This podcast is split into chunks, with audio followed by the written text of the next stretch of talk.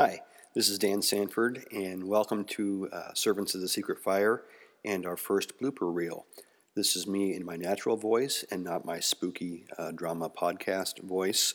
Uh, I want to thank Alyssa for allowing me to do this uh, with her permission, but in truth, I was going to do it anyway without her permission.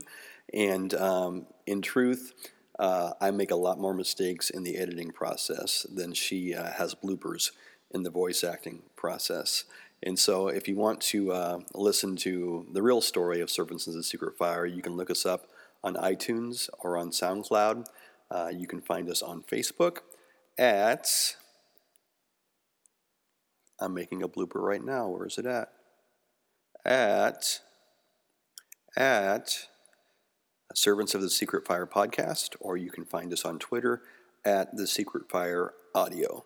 Uh, the cool thing is, when I make a mistake, I have the power of the delete button. Thanks for listening and uh, enjoy this blooper reel. Hi there. My name is Alyssa Sanford, daughter of author, life coach, and pipe maker Daniel Sanford.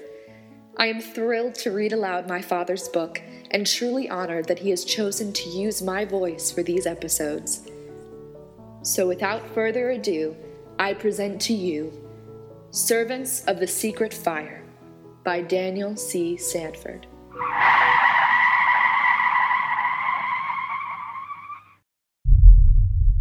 I have recently ate some sushi, and it has empowered me to believe that this will be the best recording ever. Love you, Papa.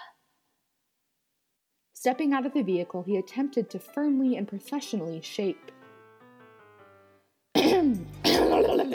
Sorry. The stranger seemed not to care a whit about Jed's conscientious attempts at pastoral hospitality. Oopsies. The lone male steward on the privately chartered Lear peered his youthful, shaggy blonde head around the corner of the small airplane's galley and. Oh, I kind of messed it up, SARS.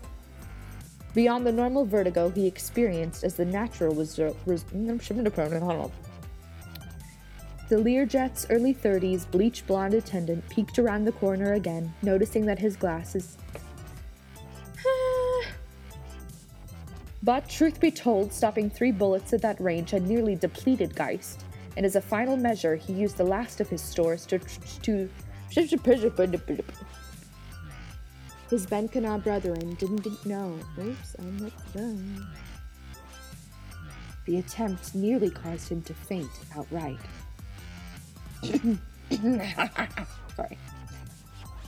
Lawrence mused on more than one occasion that it was only the mercy of Yesu that enabled him to elude his Yesu. I think that's what you meant? Jesu? He wasn't sure how long he stayed there, sitting motionless on the muddied stream's bottom and allowing the tepid water to soothe and rinse the wo- open wound. Lawrence awoke from his pain induced faint where he had hoped. Oh my goodness. Lawrence awoke from his pain induced faint where he hoped had been only a moment. What he hoped. Why can I not read? Slowly slipping on the sandals that had been left at the foot of the fallen log, Lawrence reached out for the satchel and gingerly hung in over his. It, probably slowly sipping slowly slipping on the sandals.